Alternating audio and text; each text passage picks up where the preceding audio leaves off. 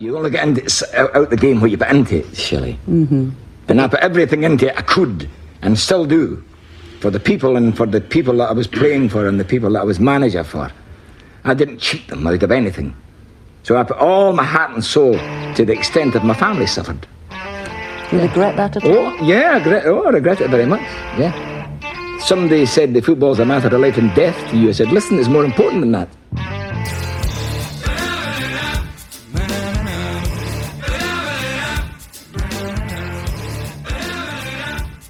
Welcome to Man Marking, the podcast that uses football as a vehicle to encourage men to become more comfortable talking about their mental health.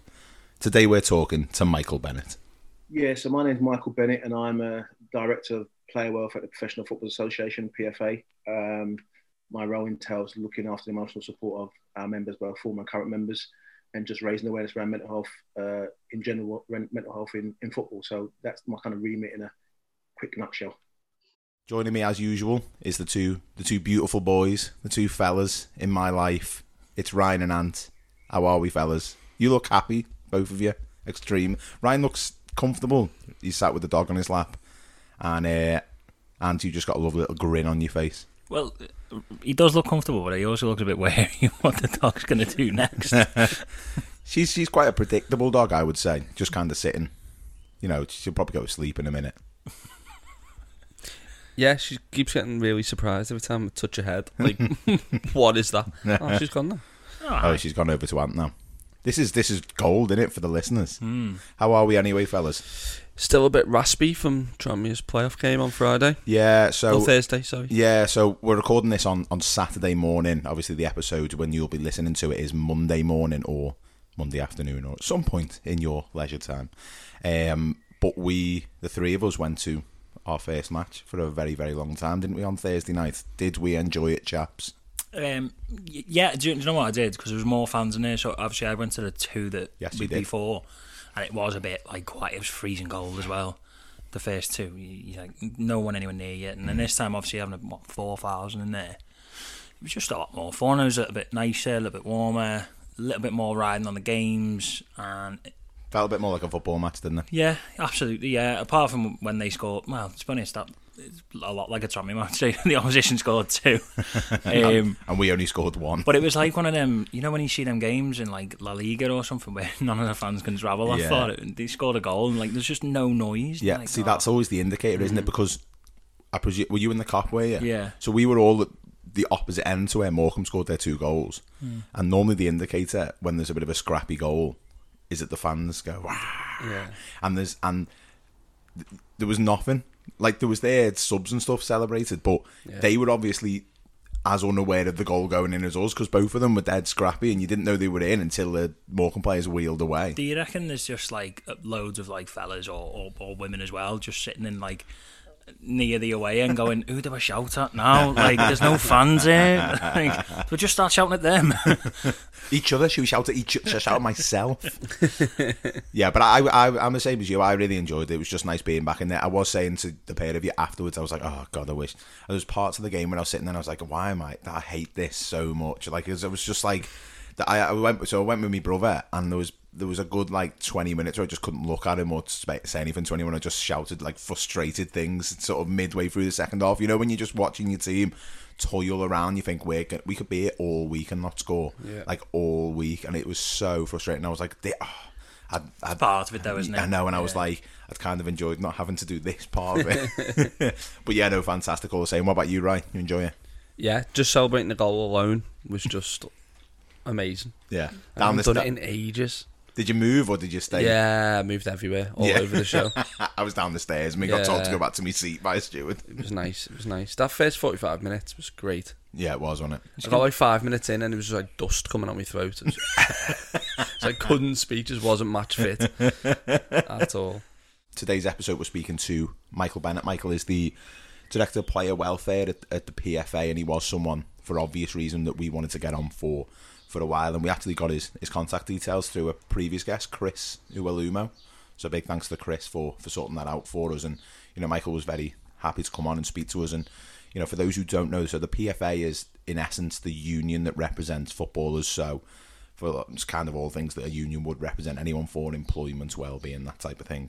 And Michael's role essentially is to manage the mental health provisions for footballers, and that's what we got him on to to speak about. He's been there about ten years now, uh, and yeah, he used to be a footballer himself. Michael went through some difficulties at the end of his career, so that was a you know he's got a sort of lived experience really, which you know is always can be can be beneficial for these things as well. So that was that was interesting to talk to him about as well. We always have a theme, and would you like to tell the listeners what today's theme is, mate? Yeah, I think I can try and get this right. Making sure mental health provisions are easily accessible. Is that right?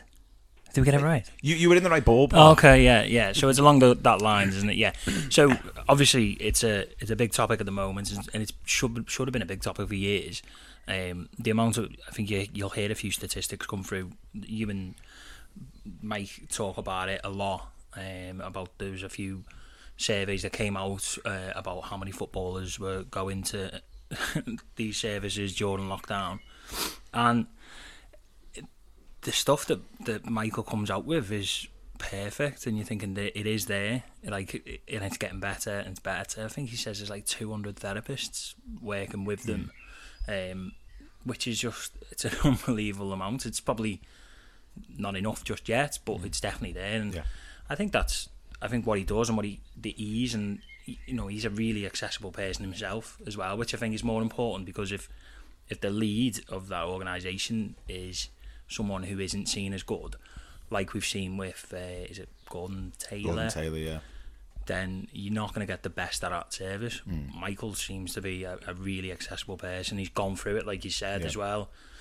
Um, so he's very relatable to young players, older players, and having played in the game as well at a professional level. It's fantastic. So, yeah, I think it's. Um, I just think, it, yeah, the the ease and the accessibility of it, it, just seems to be getting better and better. Yeah, absolutely. So our our, our, our uh, theme, as Pob alluded to, is uh, ensuring mental health support is easily accessible to footballers. So that's our theme. And if you pick up on anything that we haven't and you want us to discuss, then you can email us at manmarkingpodcast at gmail.com or you can tweet us. Our handle is at marking underscore man. And don't forget to use that hashtag, where's the talking, lads. So we're now going to hand you over to Michael Bennett and then we'll see you briefly on the other side. You're listening to Man Marking.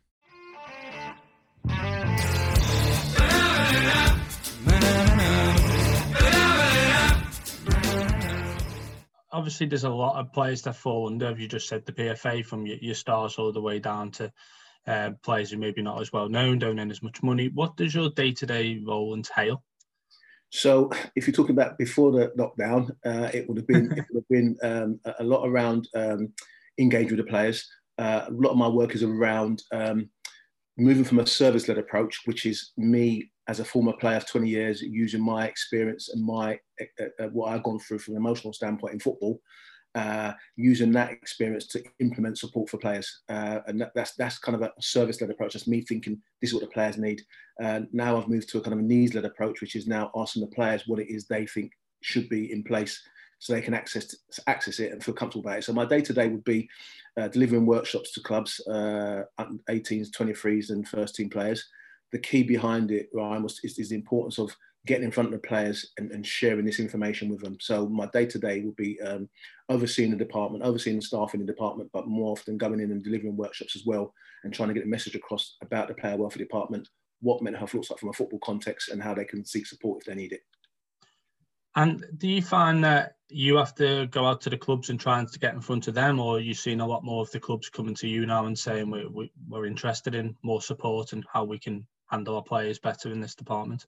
I think it's a bit of both. I think um, initially it was I felt that it was important that we got in front of the players. You know, if you get in front of the players and give the message direct, and you give them the, the flyers and the business cards, you know, there is no pressure on them to to feel uncomfortable that people might know that they're seeking support. So if you give everybody a card, um, you know, no one knows who's accessing the support. So I feel it was important to get in front of the, the, the players, and we've been doing that for the last maybe two and a half years now. Um, I think the clubs have bought into it a bit more since we've um, we developed a, a conference in 2017 called Injured, uh, which is at St George's Park. And the idea behind the conference was to showcase how the importance of if you had a leg injury, you was injured. If you have emotional injury, emotional issues, you're injured too. They should be treated the same way. and it was more about show, showing sharing good practice. Uh, clubs talking about what they have in place, and clubs talking about what they haven't got in place. So the sharing of good practice was really really beneficial. And I think since those conferences, in 2018 and 19, um, we've seen a more of a, a drive in, in clubs coming to us to deliver the workshops. Absolutely, it's it's a theme that comes up on here quite a lot. That um, sort of mental injury is just as important as a, physical one, and how you recover from that. And I believe your own career was, was cut short following a, a serious injury, so you can actually um, offer quite a lot because you've you've been through that process yourself. What what was that time in your period like when when you were going through that injury and, and how you recovered not just physically but emotionally as well? Well, I mean, yeah, I mean that that when I tell the story, I mean it gets the players engaged because it's obviously obviously they recognise it. So for me, it was a young lad um, who uh, I'll say now had no aspirations to be a professional footballer. You know, it wasn't on my radar. In my on my radar was to you know, just play football to keep out of trouble. I come from southeast London, which is right behind the old den. So everyone knows Newcastle knows what kind of area that's like. Um, and the idea for me was just to stay out of trouble uh, and keep on a straight and narrow. And, and for me, it was about to go to go to university, university, and get away from my family for three years and get up to no good. That was the kind of the, the plan. Um, uh, luckily for me, un- unluckily for me, however you want to look at it, you know, I got scouted uh, for, for, by Charlton, played for the Sunday team, uh, to which I responded, who are Charlton, when the guy approached me. So that's kind of how naive I was around football. Um, I, I, went away and spoke to my parents, and my mum said no education. Dad said no, give the boy a chance. So we kind of came to a compromise at Charlton that I could sign with them, but continue my education. And you know, going into the football club, it was a real eye opener and real shock to me, uh, Ryan and, and, and, Dan, because I'd not been in the football uh, system at all. So you know, you're going in as a 16 year old and you're going to this professional game, and you're not sure what to expect. And for me, uh, I would say the first six months were, were a nightmare because it took me time to get used to the, the, the demands of the game. It took me a while to get used to the banter in the changing room uh, mm-hmm. and that sort of stuff. Uh, but once I got into it, you know, I, I thoroughly enjoyed it. So I, I was off and running. Um, was in the first team within a year, uh, 17. Uh, and the biggest transition for me people might not think about this was that when I had to leave the youth team change room and go into the first team change room. That was a big transition for me because you have a lot of laugh and jokes with the youth team change room, but when you get to the first team change room, it's all about winning and, and pressure, and, and, that was very hard for me to kind of deal with. But you know, fast forwarding, you know, I got on with it, became a regular, uh, ended up playing for England uh, in the under 20s, and then literally coming back from England, there's a lot of talk about transfer speculation for me, and we played QPR on, on, on the Saturday, and I think my old exuberance of wanting to impress people, I went for a ball that I probably shouldn't have gone for, kind of left my leg hanging, uh, trying to nick it past a player, and his knees hit my knee, and he's done my um, ACL uh, and that was in 1991. So back then, ACLs were career-threatening injuries. So for me, who's not had an injury before and having to deal with being out for nine months was really, really uh, tough for me. Um, I had a, a, a, my, my, girlfriend and my family were there and very supportive, but they really didn't understand football. So for me at that time, you wanted to speak to people about, you know, your emotions, your fears, your doubts. You know, I had six months left of my contract. I just bought a new car. I just bought a new flat and all those emotional worries around how am I going to pay for them were really in my mind constantly. And if you think about going to training, having your treatment, and leaving training at one o'clock, and going home to a flat which is empty, just you in the flat, you're just constantly overthinking, overthinking, overthinking. I think that led to my, you would I would say depression. Now there wasn't there wasn't the terminology there at that time, but I think that it was depression because I just went home, closed the curtains, put the TV on, and just sat on the sofa and just watched TV and fell asleep and woke up and just did the recycle all over again. So it was really, really difficult for me back then. But um, I think the key for me that got me out of it, if I'm honest, was that they sent me to a rehabilitation place called Lilleshall. I'm not sure if you've heard of Lilleshall. Yeah. A, yeah, yeah. So I, got sent to Lilleshall and was there for six weeks. So that was a real blessing for me because I was around other players that were in the same boat with the same issues as me and we were able to talk to each other and, and kind of share stories. So that was the way that got me out of that mindset. But as you said, Ryan, uh, for me, the key element was that I came back physically fit and rearing to go, but mentally I wasn't the same player. Yeah. Mentally, uh, I always thought that I'm going to games thinking the next tackle could end my career. So you're not fully focused on football. You're concerned about what if, what if, what if, and, and that that was a real, real battle for me. Was there anybody in football you turned to, or in the, that early part of your career that was was there for you, reached out to? No, there was no one there. Um, I even remember going to see my manager and just saying, "Look, this is my concerns, and just just just crack on, you'll be fine." Do you know what I mean? Um, I would say that a, a, good friend of mine and a mentor for me at the time was Garth Crooks, and and I was I was able to then speak to Garth at a later stage just to explain and express my concerns and stuff, and that was a good outlet for me. But in terms of anything professional, uh, no, nothing wasn't there, and I think that's why the catalyst for what I'm doing now is is, is the reason behind it. I think. Did you realise that, that at the time that there wasn't really anything in place, or was it in reflection years later when you retired when you kind of thought that's not right? I think it was in reflection. Uh, I think you just get on with it. You just, you know, you want to get into the team, you want to get back playing. So I think it's more in reflection. And I think the reflection came when I actually left the professional game at, at 29 and went and played uh, non-league football. I think the reflection came then because you have you have more time in your hands. You only train Tuesdays and Thursday. You play Saturday, so you've got more time in your hands during the week. And it was more of a chance for me to reflect on that. And then when I was reflecting on it, I realised that even that the non-league team I was playing for, players would constantly come up to me and ask my advice about life issues, not just football, life issues. And, you know, there was me reflecting on where I'd come from, was offering that support that I never had to them. So that, that was the key. So I think it was more a reflection in the latter part of my career, 31, 32, uh, that, you know, I realised that, you know, there wasn't nothing for me there. And that's probably why I didn't reach the heights that my football career should have reached. And after your career, you then set up the Unique Sports Counselling um, and trained as a council yourself. And I suppose that was also off the back of the difficulties you went through. Do you know what, uh, Ryan? It, it, was a, it was a weird one, really, because I'd, I'd, I'd thought about, you know, at, at that time we played football, 35 was the age when everyone retired. Um, so for me, playing only football at 31, you know, I thought to myself, I've got four years to try and get my, myself ready for this retirement at 35, but wasn't sure what to do. Um, I did my uh, UEFA coaching badge, uh, became a qualified coach, took me 18 months to do that, and then realised after about six, seven months that coaching wasn't for me. I just didn't have the patience. So I really had to think about another pathway. Uh, and I was going to be an agent. And I thought, no, that's a bit of a shark infested water. I'll stay out, I'll stay away from that. Um, and then I just thought, you know what, let me just go back to academia because, as I said, my mum was very academic, and you know, and academic academia was part of the family structure. So I decided to go back to college and try and do my maths and English and just get back on the academic pathway. Uh, but when speaking to a careers officer, when trying to do that, it then came out from the careers officer that listened to my story and my background. She then said to me, Mr. Bennett, you should do counselling. And I was like, counselling? What do you mean? And she was like, you know, you have got active listening skills. People come up to you and are drawn to you and talk about their issues. Why don't you get skilled in the area and do it professionally? So that's what happened. Uh, in 2004, I became a qualified counsellor. In 2004, I retired from the, the game and decided to set up Unique Sports Counselling, which was aimed at offering counselling support to players uh, that wasn't there when I was playing. And, and just before you made that decision, what was your relationship like with football at the time? Obviously, a bit of a crossroads, and uh, you didn't really get into football at the start for a love of it. So at that point, was you frustrated? Was you, how was you feeling? I think you know what I think. The blessing for me was that um, you're playing in in in, in no disrespect to non football, but you're playing in with change rooms that are the same as what you're used to, and pitches you're not used to fans, you did not as much fans as you used to. Um, washing your own kit, you know, that you're not used to. So it was an altogether enlightening experience, I'd say. Um, I would say that the, I did lose the love of the game when I left the professional game, and I think part-time football was the reason why I played part-time football. So I didn't, it wasn't 100% on football, and it gave me the opportunity to think about stuff outside of the game. And I've got a young family of, of four, so that was that was uh, helped me as well. But it was um, for me, it was the fact that I did my coaching badge and the fact that I was studying my focus wasn't on football. My focus was on these other things. So I think that made me enjoy football a little bit more the latter part of my career because it wasn't fully focused on football. So I think for me, initially I lost the passion when I left the professional game, but going to play non-league football and, and, and, and doing some educational work and training uh, helped to bring the passion back before I left the game. And then you, you end up going on to be uh, director of player welfare in 2001 at the PFA.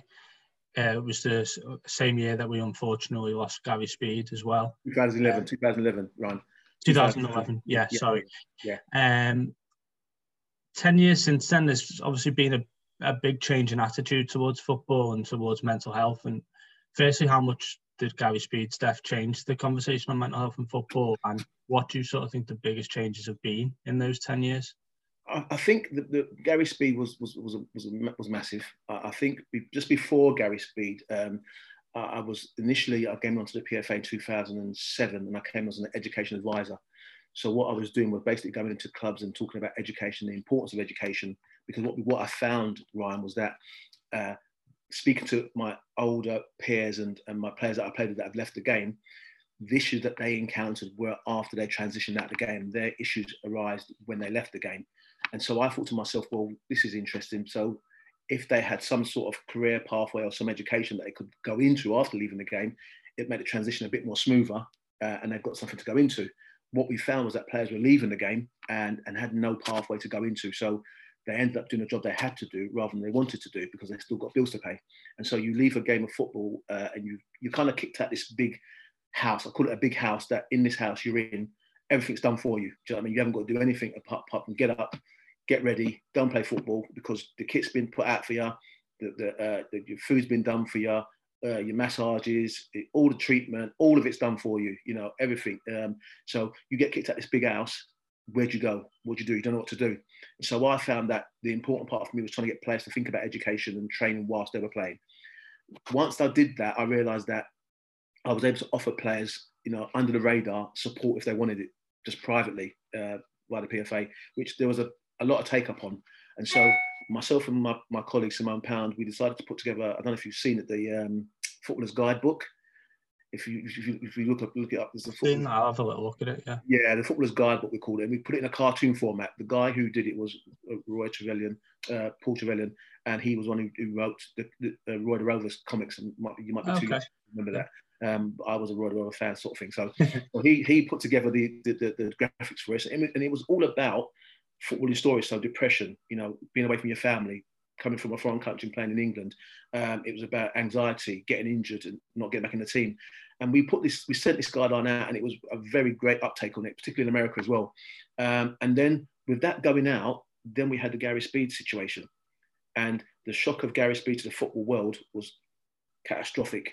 And for me, even to this day, we still don't know why Gary Speed took his life.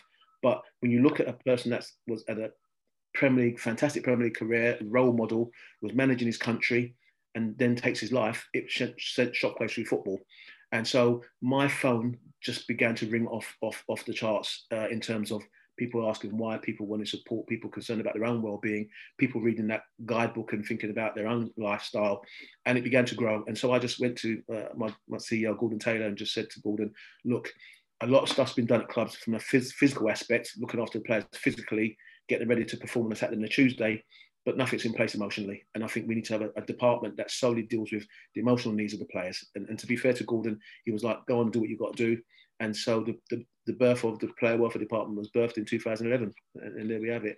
Um, in 10 years moving forward, we've made, I, I believe we made great strides uh, in, in, a particularly short space of time. You know, even us having this conversation now around mental health just showcases that um, I'm constantly being asked to talk about mental health. I'm constantly being asked to talk about football and mental health, uh, and, and, it's healthy. So for me, we're having the conversations now, and, and, that's massive. And the other key element for me is that we've got players now talking about their own experiences, players, high-profile players that, that, that, that um, Danny Roses and the Peter Crouches and the, you know even Gareth Southgate talking about his, his issues and you know uh, and and and Chris Kirkland and a load of others, uh, Kelly Smith and stuff like that. So we've got people talking about it. And I, I think what I'm trying to do and what we are trying to do with the football stakeholders is make it okay to talk about mental health. And, and, and, that's what we're trying to do. And we'll keep trying to push that and make it as comfortable as possible. So players are the idea for me Ryan would be that players are, are, are so comfortable that they're happy to go to their clubs to talk about their own mental health issues and it won't work against them. That's that's the ultimate goal for me.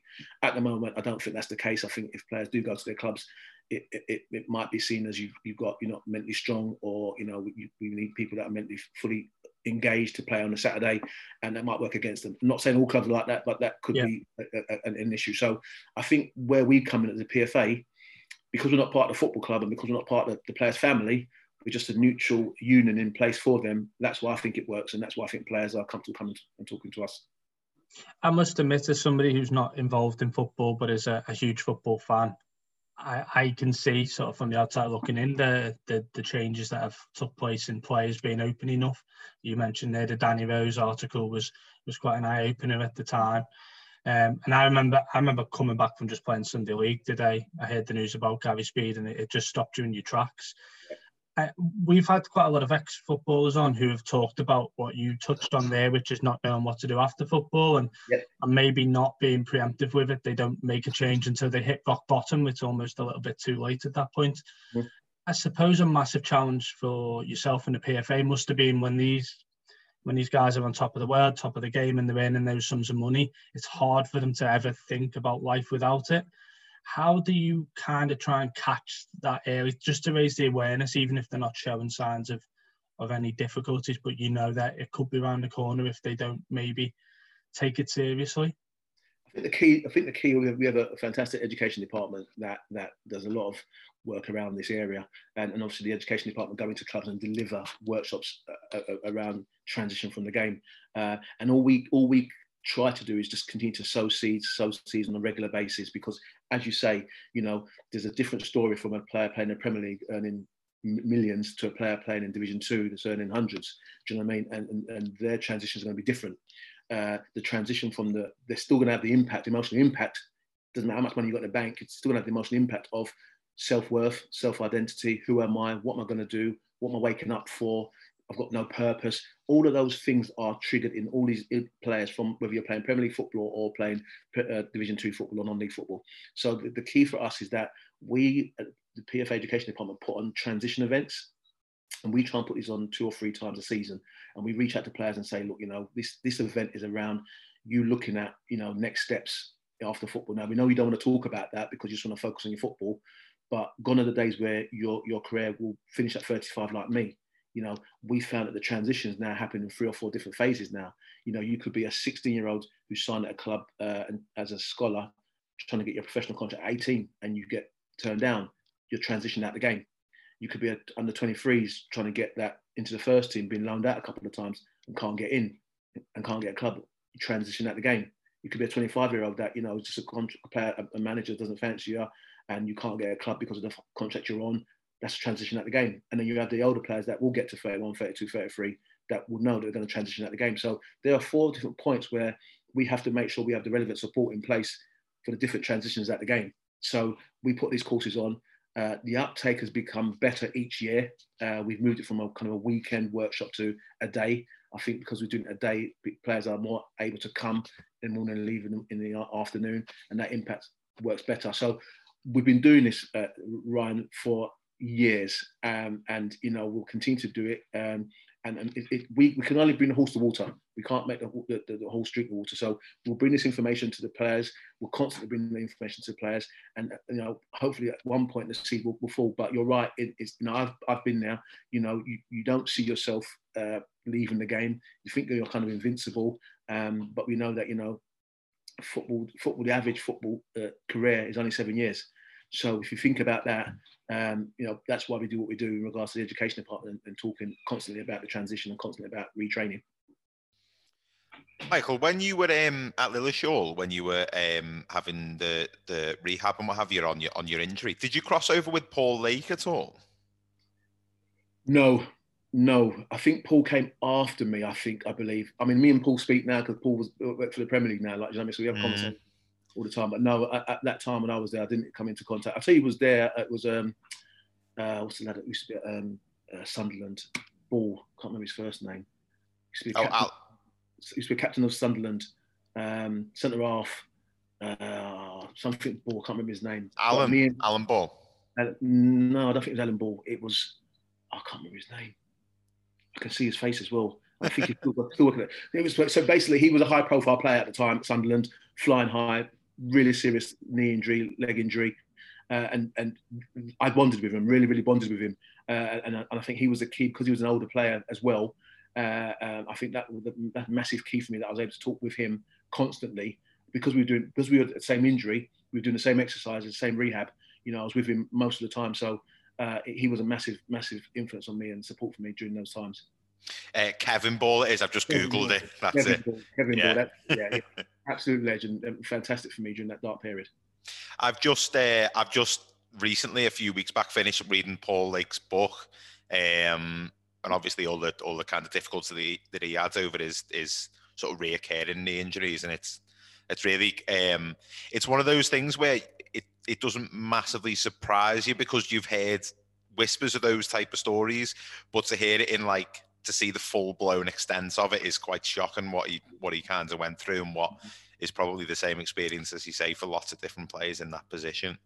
Um, the pandemic has obviously brought brought with it a lot of challenges, and I'd imagine for for you in your role, those challenges are just amplified ten times.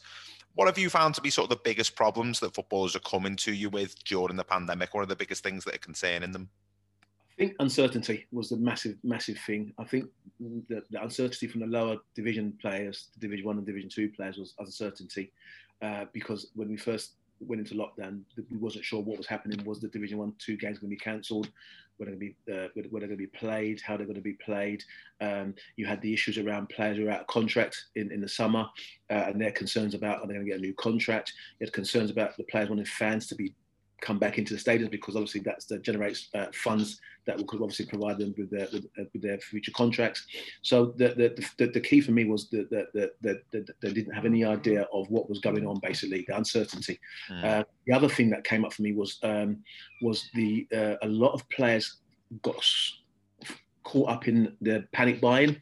So a lot of players were, you know, in the lower divisions, you know, have to kind of budget their, their finances, got caught up in a the, the panic buying and, and, spent money that didn't really have uh, and, and, left them in kind of you know financial difficulties in regards to that.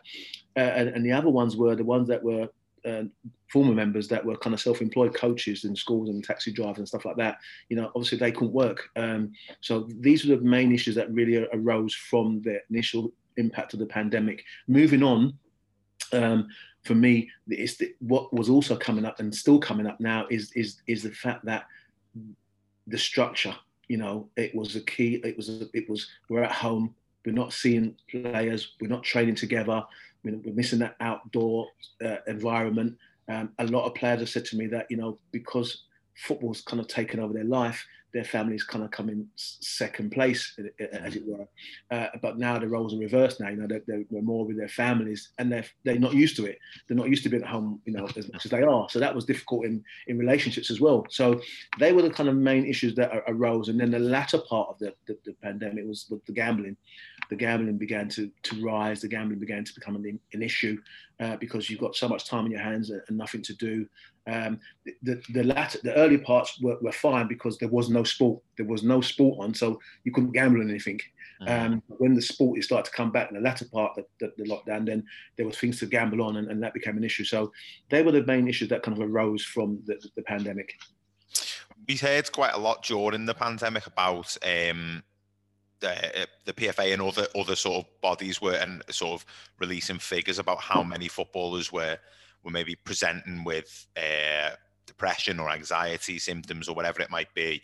And I think the kind of the general air around it was one of kind of negativity. And we had a conversation on one of our episodes about maybe looking at it slightly differently and maybe looking at it as a positive thing in a way. The fact that maybe if, as you say, if this had happened 10 years ago, would that many footballers be willing to come forward and talk about the fact that they are having issues with depression and anxiety during this time?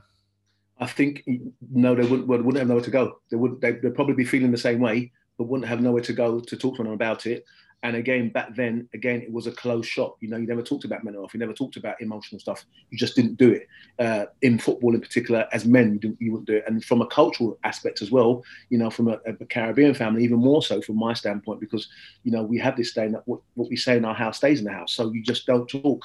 So from that standpoint, yeah, you know, you know, we look at it, it has been a benefit because we have got the structures in place and support in place that can support the players that are, are coming forward.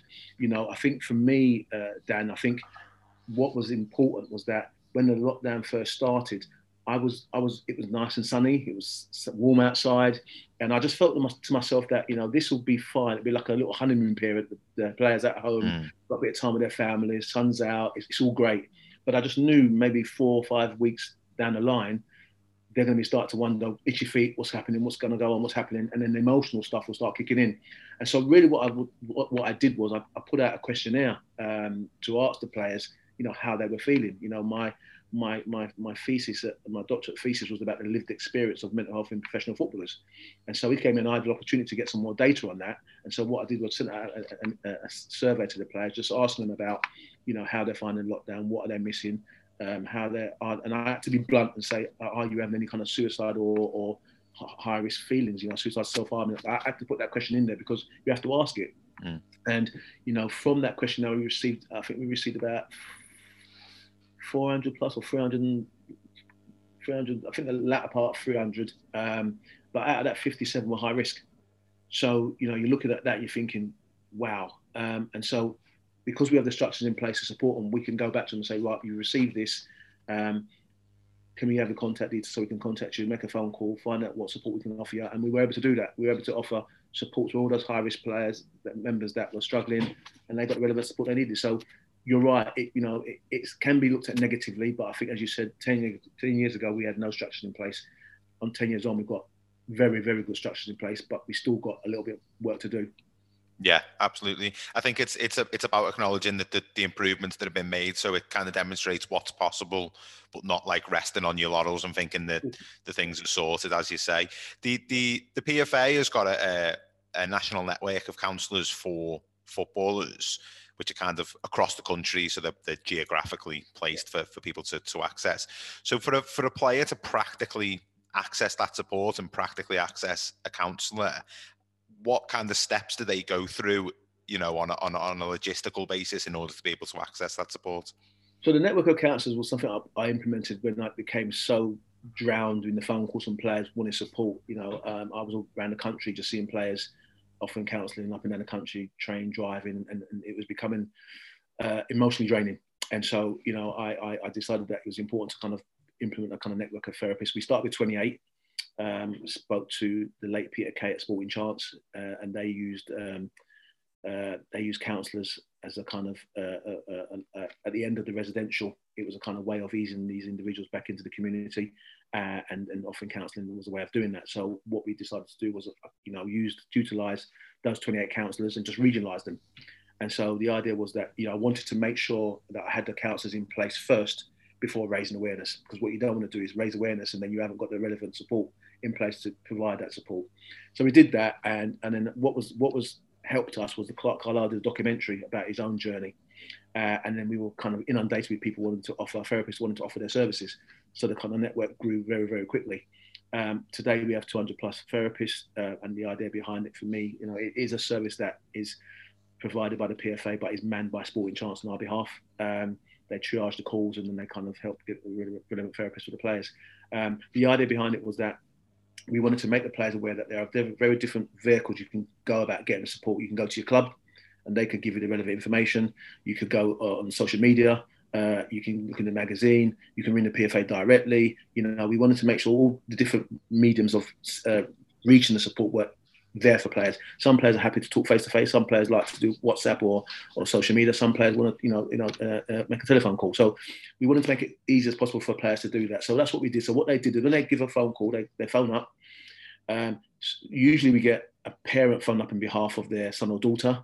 Uh, or, or, we get a wife uh, phone up or a boyfriend phone up on behalf of their partners or, or husband or wife, uh, saying my, my, my, husband or my, my, my wife is, is emotionally not not not not, not themselves, uh, and we say right, okay, fine, but we need to speak to the individual. You know, we need to speak to the individual so the individual is buying into the process.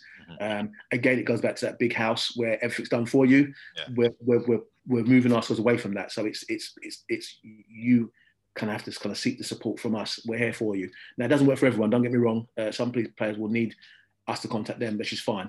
Uh, but you make the phone call, you know, assessment is done over the phone with your presenting issues, whatever that might be. Again, uh, Dan, presenting issues might be depression or anxiety, but we have to remember you don't wake up being depressed, you don't wake up being anxious, you don't wake up being stressed.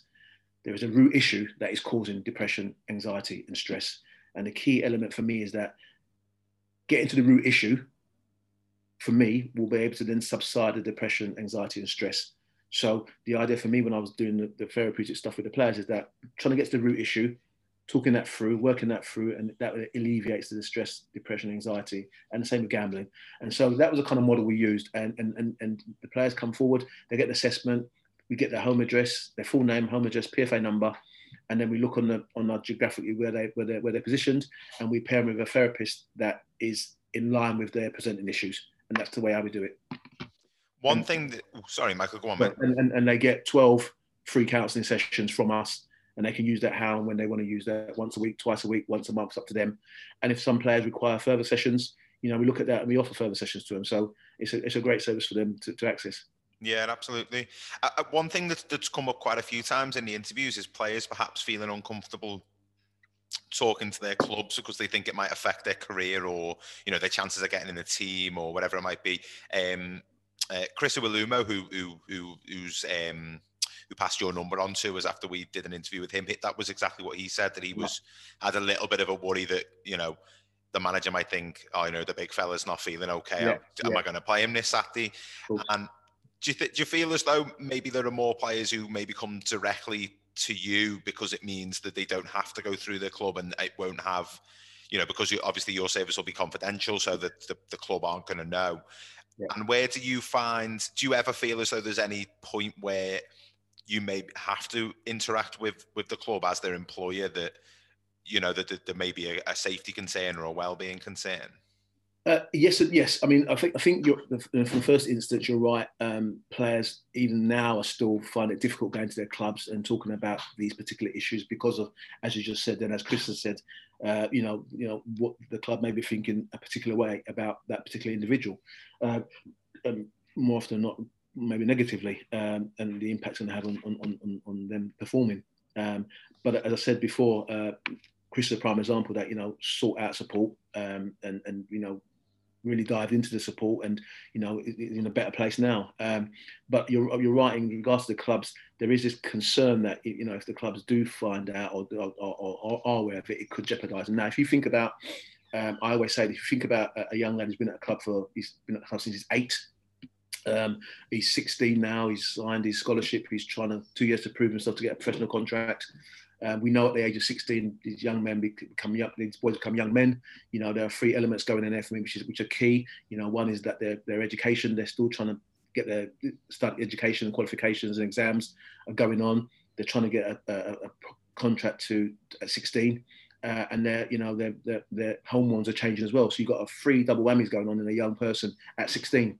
Um, so if you've got this going on and you're trying to, you know, in trying to work, trying to get your professional contract at 18, let's say for argument's sake, your girlfriend leaves you um, uh, for whatever reason at 17, and, and you're actually devastated because you're madly in love at that age, what that looks like. Um, you know, that player is going to be in a, in a, in a space, headspace that is not in the right frame of mind. Is he going to tell his manager that, you know, Gaffer, I'm not, my head's not in the right space today because my girlfriend's left me? I don't think he will because he's been working so hard over these 10 years to get to this space here he's got one year to work to get his professional contract. He's probably not. I mean, and I'm not making this up. I've had these stories, so these are stories that I've experienced from players. They're not going to say anything. But when you offer a player a service away from the football club, away from their family, which is private and confidential, no one knows about it. They are accessing it now. In regards to safeguarding, you know, if the player's 18 or above, then they're an adult. So you know they they do what they have to do. If it's younger, then we have a duty of care that we have to show, show, showcase with the club uh, around that because it's a safeguarding issue. So yeah, they're, they're the kind of the two different kind of stuff that's going on that you know there are battles that players have got going on. We're we're hoping that you know as time goes on, this will decrease and players will feel more comfortable talking to clubs. You know, but at the moment we've still got this battle going on, and it's, and yeah. it's a win. It's a win-win for the PFA. So you know it's, it's all good.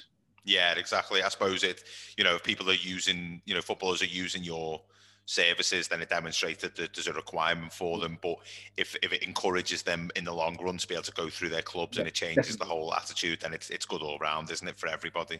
Yeah, Dad, and I, listen, when I do the workshops uh, at the clubs, I always say in the workshops, we want you to go to your club. We, we want you to go to your club first and, and, and speak to your club about your issue.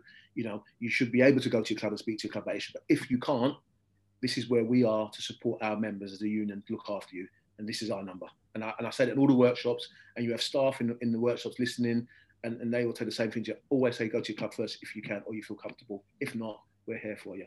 Yeah. So it, it shows you that you know they're coming to us. So there is this still uncomfortability around going to their club.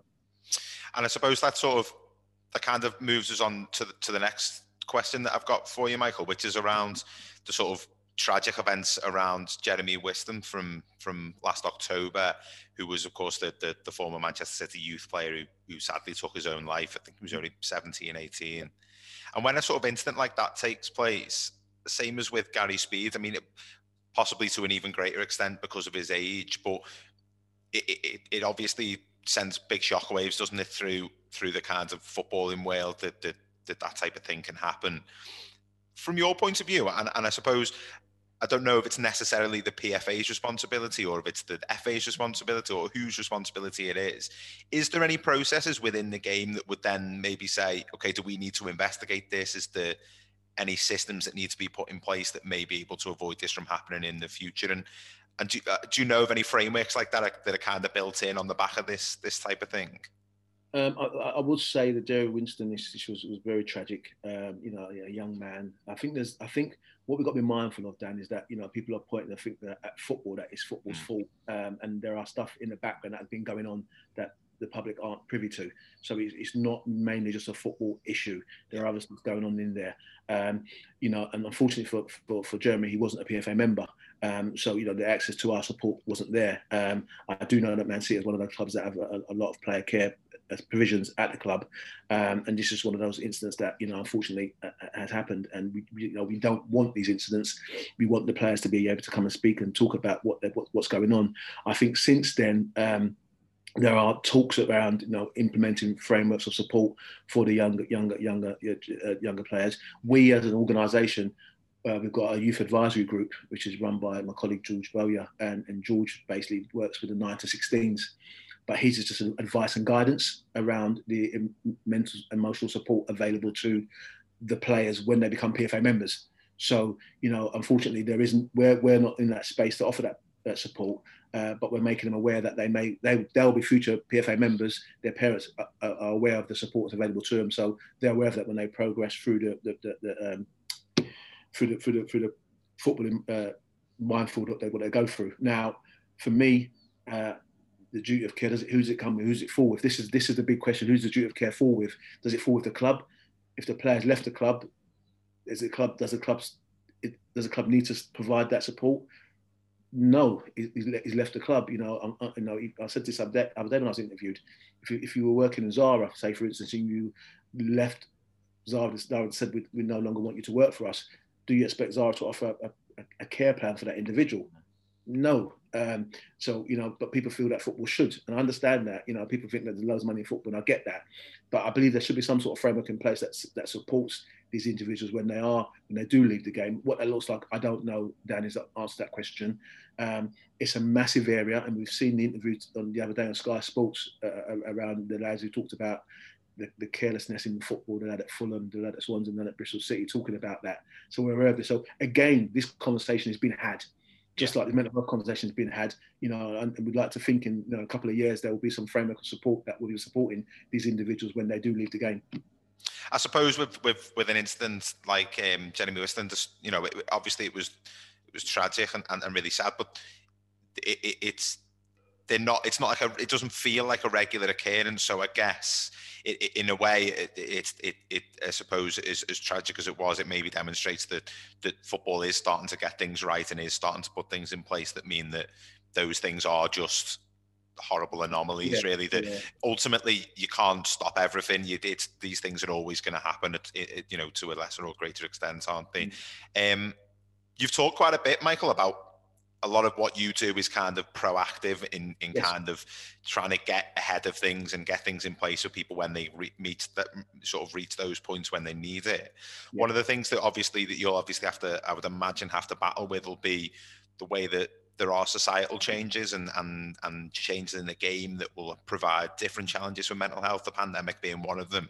One of the big ones that we've seen obviously over the last few years and particularly since the the the pandemic has, has, has started and there's been no fans in stadium is maybe that level of abuse or targeted abuse has moved online onto social mm. media more than maybe when you were playing it was yeah. on the stands and yeah. you know as bad as that is it's it's somebody shouting at you for an hour and a half and then you can go home and you don't have to listen to them yeah. anymore the, the, the the sort of stuff that's presented online now provides a different challenge how do you kind of as an organization keep on top of that type of thing? Because it must be incredibly difficult because it, it changes all the time, doesn't it?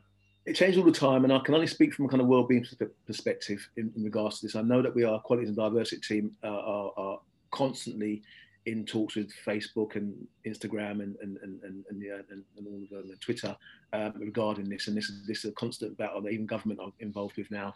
Um, and it, and as I said, for me personally, you know, you play a game on a Saturday, good, bad, or indifferent.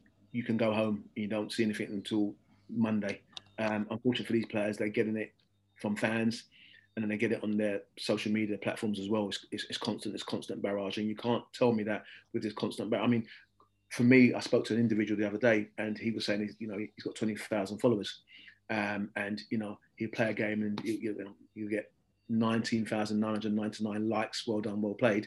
He'll get one negative one, and it will just ruin his weekend. Do you know what I mean? So if you look, look at it that way, uh, and have an understand how emotionally that impacts that individual. Think about how the impact will be from the boys that are getting racial abuse constantly, constantly being racially abused, and how emotion that has having an impact on them. From my standpoint, you know, we're, we're, we're looking now to to to provide uh, emotional support for those players who receive online abuse. We're looking to implement a, a, standalone service that supports the players with online abuse. We're having talks, and well, this month. That's why I'm leaving this meeting now to go into this next meeting. it's about, you know, we, we've fast forwarded now. We're pushing it forward about what guidelines will look like from a Premier League perspective and what guidelines look like from an EFL perspective. And, and in that, in that guidelines, the support the PFA are going to be offering uh, with, with those online abuse. So again, there's a, there's a lot of work to be done. Uh, uh, uh, as I said, I'm not the expert in this area, so I wouldn't even want to go any further into it about you know what the platforms and social media platforms are actually doing. Um, but from a well-being perspective, you know, I'm again trying to be proactive, again trying to implement emotional support, again making the players aware that this is available to them, so they haven't got to suffer in silence. So you know, again, I'm trying to just push this agenda forward. Yeah, absolutely. I suppose it's one of those things where it, it kind of, for a long time, it's kind of just been accepted that you are going to receive a certain level of abuse online. And then I think all of a sudden people have just started to realize or started to think maybe, why do I have to put up with that? Like, it's just not necessary. Like, I, am once it starts to go into the realms of discriminatory abuse, so be it, you know, racial abuse or homophobic abuse or whatever it might be, you just think this is just, this is just unmanageable over a long period of time. It's just, it's just completely unnecessary. Um, there was a, story that, that, that we read in the Guardian, which was written by Paul MacInnes, which was about the um, the sports management degree that, that, that is subsidised by the PFA, and after Brexit, that the prices got about an eight and a half thousand pounds price increase. What sort of impact do you see? Sort of the maybe the, the removal of subsidies for that course and potentially other other sort of things that you're able to offer the, the sort of impact Brexit and and maybe the pandemic is going to have long term on what you can offer. Um, I, it's going to have an impact. It's going to have an impact, unfortunately, um, and it's going to have an impact not only for the, the, the, individuals that are you know looking to educate themselves. Uh, it's going to have an impact on the, the, you know, the, generation come, coming through as well. Um, unfortunately, um, and we just have to, we just have to find a way around it. I'm not sure what that looks. I know I know that again the CEO is in talks with with the relevant stakeholders regarding this and, and seeing how we can get around it if we can. But I think it's, it's going to have an impact. I think just like Brexit's going to have impact, the pandemic is going to have impact as well. I don't think people are talking about what the impact the pandemic is going to have in the next year or, or so because you know that's there's going to be a fallout from that. I, I feel there's going to be a fallout from that, um, and and how we're going to manage that, support that. Again, from an emotional standpoint, you know, we, we need to look at that. But yeah, I, I, think the Brexit thing and the, and the cost and the, and the education stuff is going to have a massive, massive impact on our members. Um, and, and, and again, my answer to the question, I don't know, Dan, is the answer to that.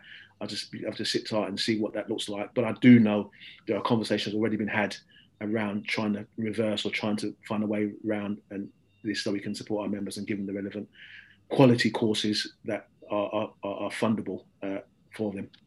Yeah, of course, that's it. I suppose it's it's nobody really knows anything in a lot of ways at the moment, do they? It's all up in the air, unfortunately. Yeah, that's the concern. That's the, that's that, that's the worry. It's up in the air. No one knows what's what. You know, so one minute it's Brexit, next minute it's pandemic.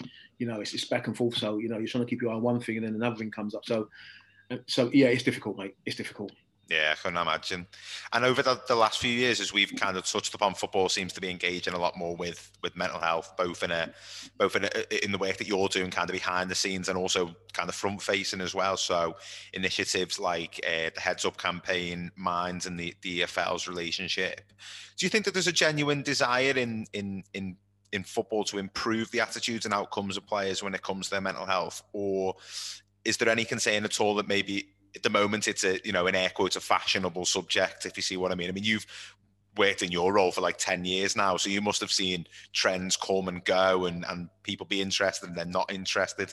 It feels now maybe there's a little bit more of a sea change than there has been before. It feels a bit more long term is that is that kind of reflected or have you got any concerns that maybe Uh, trying to loop, keep that momentum going, I suppose. No, I think personally, you know, when you've got Prince William involved with the Heads Up campaign, and you know, he talks about his own emotional issues with his, with his mother passing away and and stuff like that. You've got someone who generally understands the mental health agenda, and so when you've got someone who understands it, you know, they're they're bringing their lived experience to this particular agenda.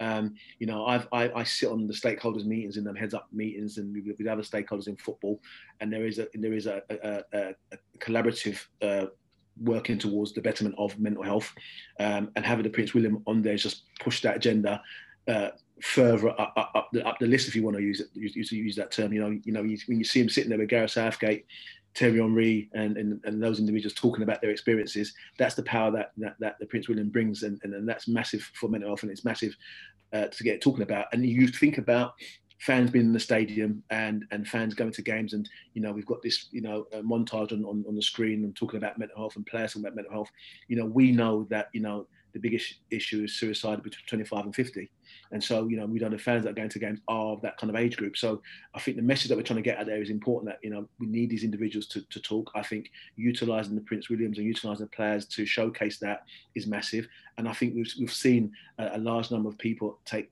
uptake on that regarding seeking support. My only concern, Dan, and this is my only concern, is that we know the NHS is stretched already. Um, and so, if you've got an individual that's been to a football match, seen the, these interviews and seen the players talking about it, and his montage going around the, big screens at, at, Wembley and at games, and you decide that you know what, you know, I'm going to step forward now and, and, seek help for my, my own mental health because I've been kind of putting it in the back of my mind and just leaving it there. And then they make that step to go and get support. And then you go to your doctor and the doctor says, you know, there's a three month waiting list mm. or there's a six month wait list. You know, that's my concern um, that, you know, that, that person made that step and been brave to do it, but can't access support. Um, uh, th- that's why in the, the professional game, we're, we're, we're, lucky that, you know, when players want to seek support, we have the relevant support that they can access within 24 hours, uh, 40 hours at the latest. So that was my only concern would have, would have been the, the, the people coming forward and seeking support and whether they are able to get the relevant support they're after just because of the NHS being stretched and the demands on them. Yeah, absolutely. And that's such a salient point because I think the more and more that people are comfortable you know talking about it and maybe going to their gp or you know doing whatever they might need to do to access services the more stressed those services then become, don't they? And it's it's you know you don't want anyone to feel put off because as you say, uh, you know the. I've been there myself. You go to your doctor and you say someone will call you in twelve weeks, and you're just a bit like, "What was the?" It's completely, yeah, it's completely yeah, pointless. Yeah, and it takes such an emotional toll to even make that first step to go and see somebody, and to just be told it'll someone will call you in three months. Yeah. You can see why people feel like, oh, no one gives a shit. Like, what was the point and in that? that? And, and that is the and that is the issue. And I'm not knocking it. As I said, it's it's, it's a fantastic campaign. You know, I've been part of it from the very beginning. Uh, the mentally healthy the declaration that was signed, we signed it. Um, although the mentally healthy declaration was for clubs. Um, I thought that you know, from a from a PFA standpoint, we aren't a club; we're a union. Um, what does a mentally healthy union look like? And so what I decided to do was then go out and get training for all our staff at the PFA. So all our staff are mental healthy, uh, mental health trained from the CEO right the way down. Um, and that just showcases that you know we recognise the importance of not only supporting our members around their mental health uh, issues, but also supporting our staff as well because our staff are working with these members and and clubs and organisations I'm hoping we'll see what we've done and recognise the importance of looking after your staff as well, because they're the front face, they're the ones that are doing the work, and they're the ones that not many people are actually talking about their own emotional well-being. So, for me, it was a big thing to get all our staff uh, supported and trained up, and, and making them aware that if they've got their own emotional issues, they may not be comfortable coming to the PFA but we've, we've offered them a pathway of support that they can go to uh, to access support outside of us. So that was the key for me, mate. So, you know, it was important that we did that for our staff uh, because we can't keep beating the drum about the work we're doing for our members, but not not doing it for our staff. So that was important for me. Yeah, very true. It seems like from talking to you, Michael, and a lot of other conversations we've had with other people who are doing. So we had um, Robbie Simpson on, who's who runs um, an organisation called LAPS, uh, Life After Professional Sports, um, which I'd imagine you've probably had some some involvement with at some point. And we also spoke to um, Scott Davies, who used to play for Reading, um, and he Again, does, yeah. yeah, Yeah, and, yeah. and and it it it feels like and when we came to start doing this podcast, which was just over twelve months ago, I think our perception was was that we maybe meet an environment in football that maybe is doesn't understand that much about it or i- i- is is is it's it's not doing that much to try and improve the situation. But it feels like and and this may just be because we get to talk to people like you who were doing some amazing work but it feels like football is really trying like really trying as an industry to be better at, at, at the way that it engages with its its the mental health of the people that are involved. And and there are always going to be obviously challenges with that and there's not it's not something that's that's a journey that it's at its end at the moment. But it feels like it, there is a genuine want to improve the situation, and I suppose even just as a starting point, that's a that's a positive thing for everybody involved, isn't it? Well, I think so. I think for me, as I said, you know, my experiences, I'm bringing my own lived experiences into this, into this, in this work that I do. You know, so I'm passionate about it, and I hope you can kind of hear that in my voice.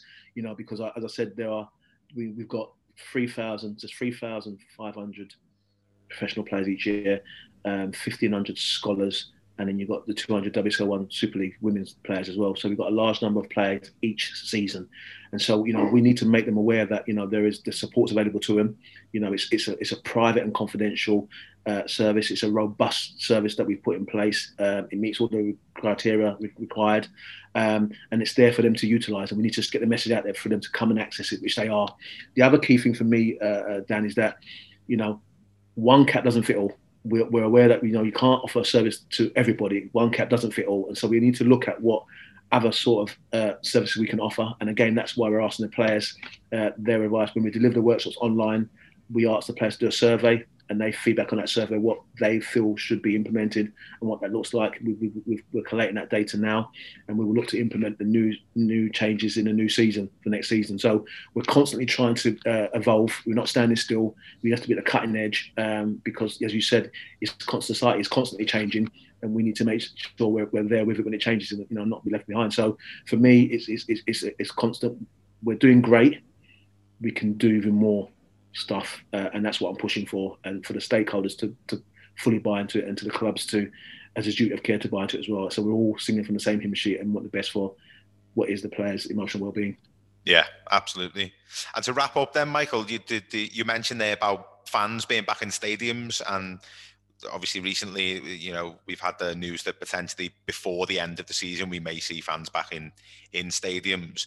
How do you think the players are going to handle that? Because it, it it was a big change for them to get used to not having fans there, and then with often it is these things, it will almost feel like overnight there'll be forty thousand people back in a stadium again, and they're going to have to deal with that change of dynamic, aren't they? Yeah, I mean, again, you know, it, different players will do it different ways. Me personally, if I was playing, I'd be looking forward to it. Looking forward to, to the buzz and to the banter and to the, the songs being sung and you know that that that vibe that, that the fans bring. I'd be looking forward to it, uh, and I'm sure a number of players will be looking forward to it as well because you know I'm watching the games on TV and it's great that it's, the, the, games are on, but you know you watch them, you think sometimes it's a pre-season friendly, like you know what I mean, because there's no Mm. no, no atmosphere and it's a difficult one. So for me personally, you know, I'd be I'd I'd be looking forward to the fans being what coming back and, and bringing that you know that that that vibe that they bring to the games you know that 12th man if you want to call it that that that's that generates that great great emotional feeling so yeah from my standpoint I'll, you know I'll be looking forward to it Who's your um? Who do you support, Michael? Who's your team? um okay so I've got some Man United Man United in the team uh, but Charlton's me kind of my team Yeah. So it's just uh, so you'll be you'll be. Uh, do you know what? I knew you were going to say Man United. As soon as you paused, I thought he's going to say Man United. No, Yeah. no, no, do you know what? I'll give you the story. The story was I watched the, I think it was a 78 Cup final, I'm not sure, Ar- Ar- Arsenal Man United, where Alan, Alan Sunderland scored in the last minute when he dived in and slid it in. Uh, and, I, and I really felt bad for Gary Bailey. He was in goal. Uh, and, and, and that's why I supported Man United. I just started to support Man United because I felt bad for Gary Bailey. So that was it. And then obviously Martin Buchan was captain of the Man United team back then. And then I joined the PFA, and I don't get starstruck by anybody. I don't. No, no one starstruck me. And when I walked into PFA and saw Martin Buchan there, and I was like, "Oh my god!" you know what I mean? And we've been great. We've been great friends and colleagues since then. Like you know, even though he's left the organisation, but but yeah, it was Man United then. But I think Charlton was in my heart because it was a club that gave me my first start in professional game. I was there for seven years, uh, five years of first stint and two years of second stint. Um, it's local to where I live. You know, I go and watch games when I can. Uh, the, the, there's a family vibe there, family vibe that was there when I was there. They're trying to bring that back with Eboya coming back, and the structure's going take is looking good. The new the new uh, CEO's taken over, so so yeah, Charlton's in my is in my kind of in my blood really. So they're the two clubs.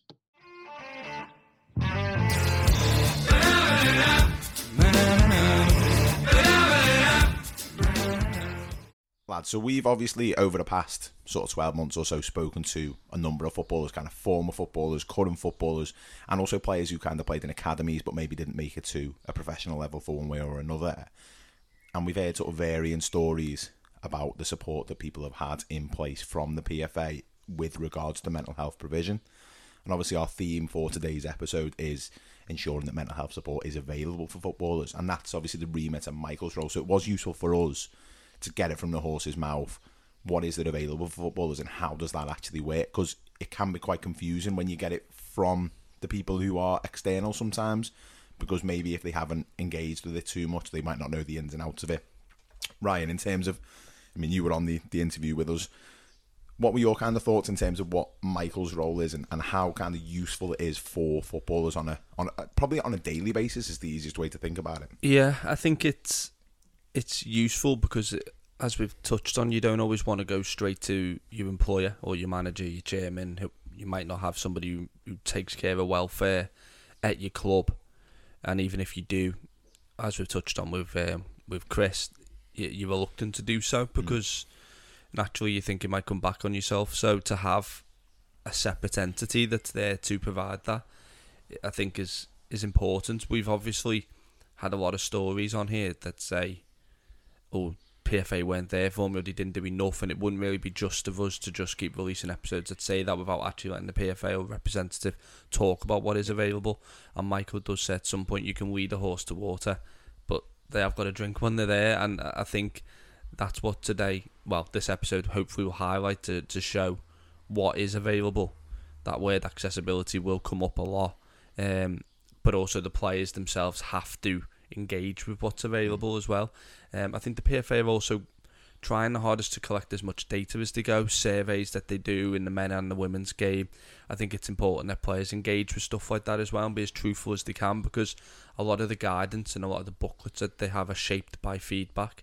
So I think it's important for players who are suffering and who aren't suffering to, to be engaged with the PFA, be engaging with Michael, talk about their experiences. And, and, and it is getting better, and I think it's clear to see that Michael cares. Uh, I think the PFA care a lot more, well, maybe not a lot more than they used to, but they're a lot more aware of it. Yeah. And I think the fact that they do care means it is trending in the right direction, which is positive. Um, so all in all, I think it was good to see what, what they are doing. Like all things related to mental health, resource will always be an issue to a degree. There's always more people you could have involved or more money being spent on it. But I think a lot of the players are realizing now that actually, if I'm if I'm struggling, I can hold my hand up. Yeah, I think that I think that that's a really important element of it, Ryan. And I think as we discussed throughout all of these episodes, it's about learning, isn't it, as much as anything else? Mm. You know, there's no point in just chucking money after something and thinking, oh, let's just put loads and loads of people in there and that'll that'll fix it. Because I think with mental health, as much as anything else, there's a lot of nuance to the language that you use, a lot of nuance to the culture that you create in terms of encouraging footballers to be more open and come forward and use those resources that are available.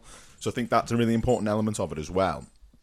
And one thing I wanted to ask you in terms of, for me, I thought it was interesting listening. You referenced it before we started about the 200 or so mm. therapists that are available to footballers.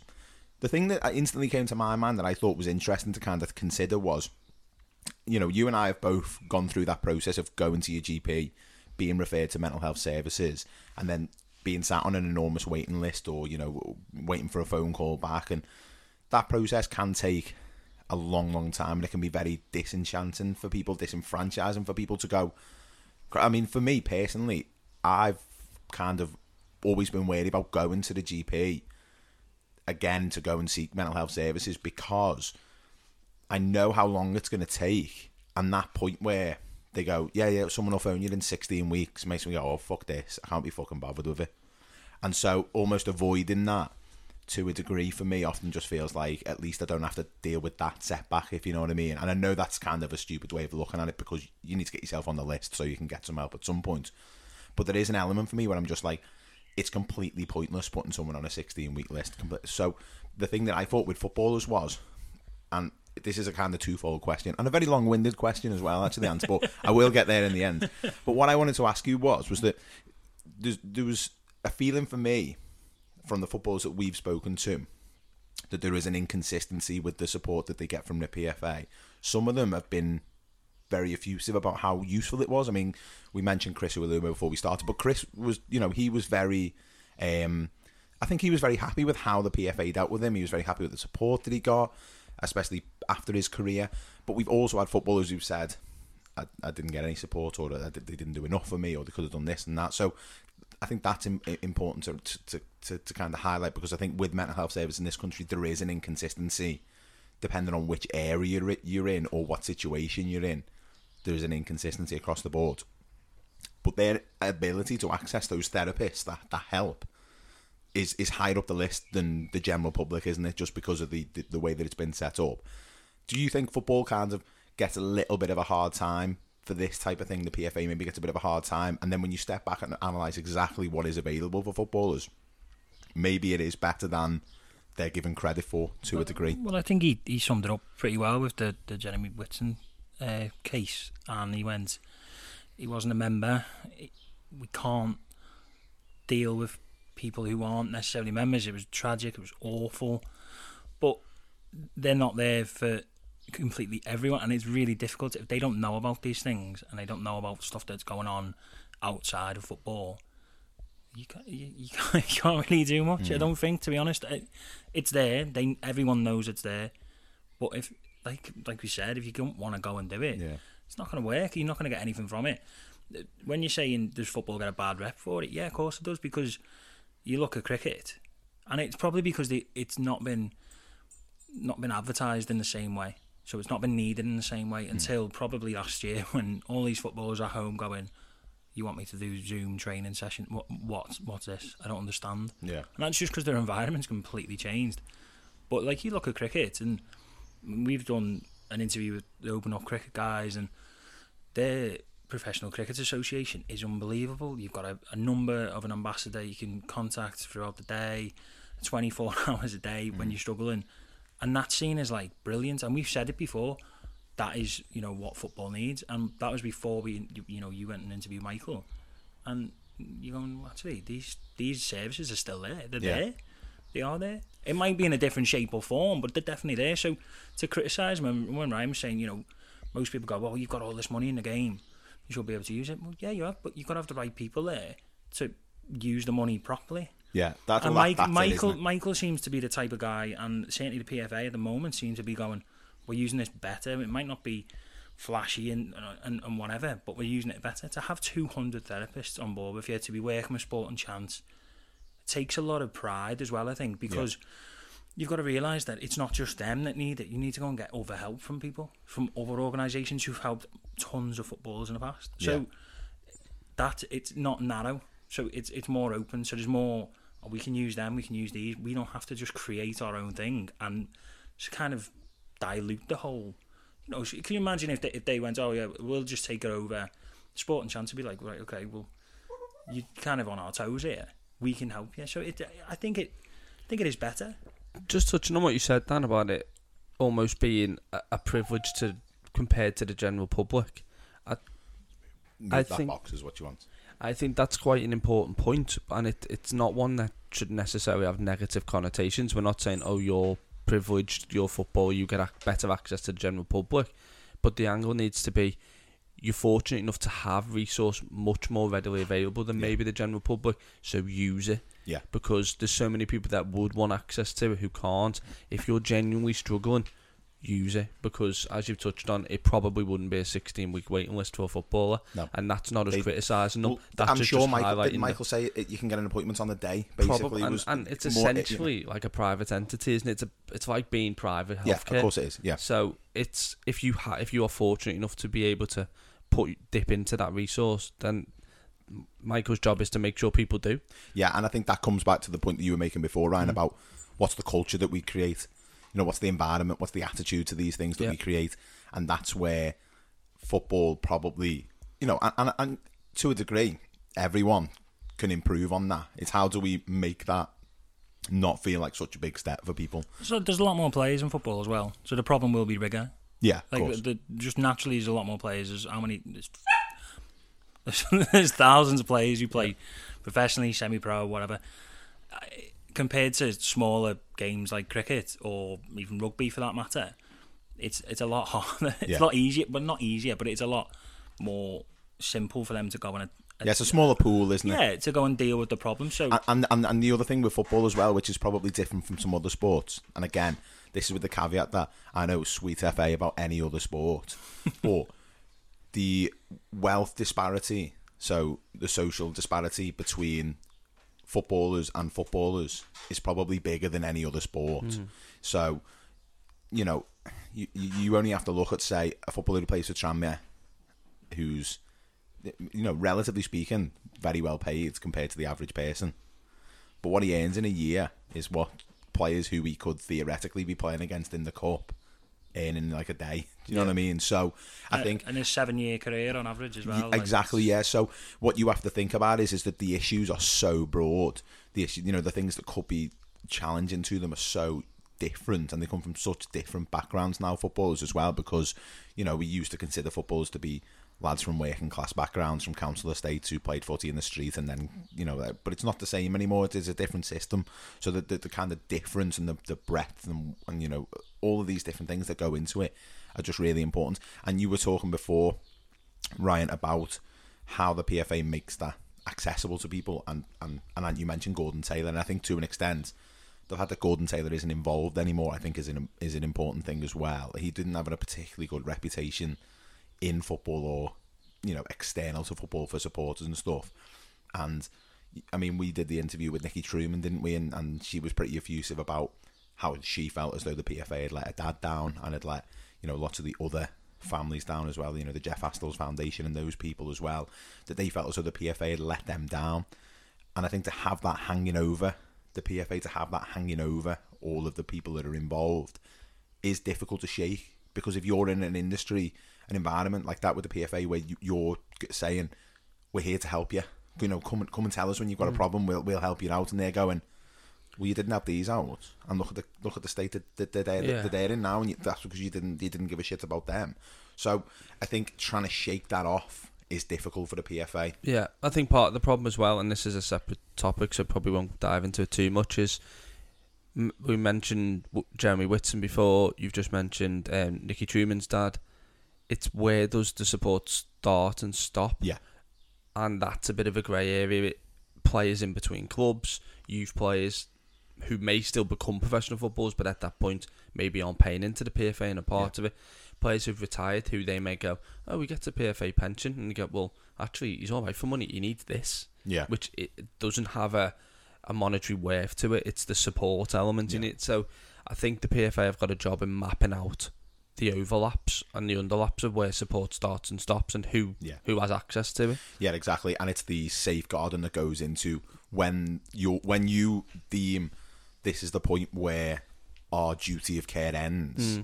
How do you, as you say, bridge the gap between the next bit of it, Yeah. and how do you prepare people to? I mean, ideally, you'd have our norm, let's say normal society being able to deal with that as well. Well- but, we don't. Well, we know no, that. We yeah, know well, well, exactly, and that's why I was saying before: Yeah. does football get a bad rep for these things? Because these are things that are happening in much worse. I mean, we all know if we if we're in a job and then we lose that job, there isn't like safeguarding support for us and a bridging yeah. gap in Yeah. back into Yeah. the world. Well, he says that, doesn't he? He said if you go, what is it, Zara he uses? yeah.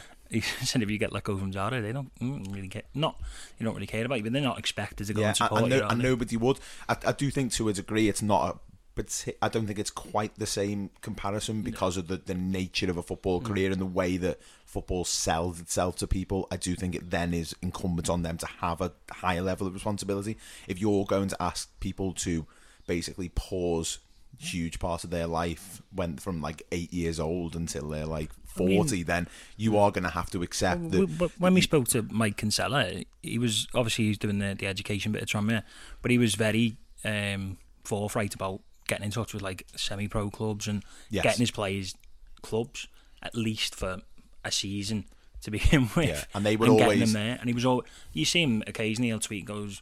You know who basically who wants these players? Yeah. Who wants who needs players? And mm. clubs around the coun- country and certainly around here now need these players because the, the grassroots is kind of dying. And and, and it's And as you've got to fill the gap. as we said in that episode and we've said since, Mike was really forthright about saying this is a good level to play at. Yeah. Mm. Most people don't get to play at this level.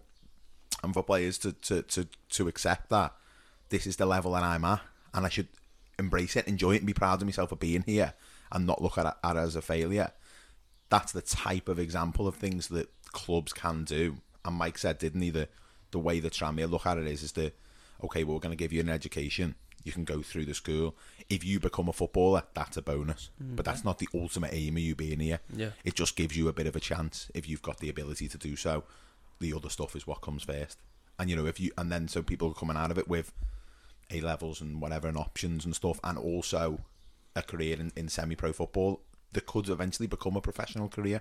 You only have to look at Jamie Vardy, for example, for, mm-hmm. for that type of thing. So, as we say, it's the pathways, isn't it? it the, the, the, the, the crossovers at the end and the start of the career that I think are probably the, the most difficult points. Because while someone's 15 year career in the club, in, in, in football, and that support available, that's fantastic. But it's whose whose duty of care is it once they leave the game, and at which point does it start and end? And I think that's the that's the challenge, isn't it? Overall, I think that's probably a good place for us to Yep. to wrap up, chaps. Thanks again for your for your thoughts and for your conversation, and thanks to you, the listener, for listening along with us today. If um if there are any current former footballers listening, um there are wellbeing services available at the PFA as we mentioned, and you can access them on a twenty four. 24 7 365 day hotline and that's 07500 triple zero treble seven. So zero seven five hundred treble seven. Uh, and if you want to learn a little bit more about what Michael does and what his team does at the PFA just google PFA mental health and you can find some more information there. Of course if you are looking for any support any time of the day the Samaritans are always available on 116 123 and you can also phone the Calm Zone from 5pm to midnight, and that's on 0800 58 58 58. And before we finish, remember that the purpose of Man Marking is to encourage men to become more comfortable talking about their mental health. We've started that conversation today, but we're asking you to keep it going. Talk to your friends, talk to your family, talk to colleagues, even talk to strangers. But most important of all, please remember to listen, because sometimes listening could save a life. Thanks to you for listening, and we'll see you again on Friday.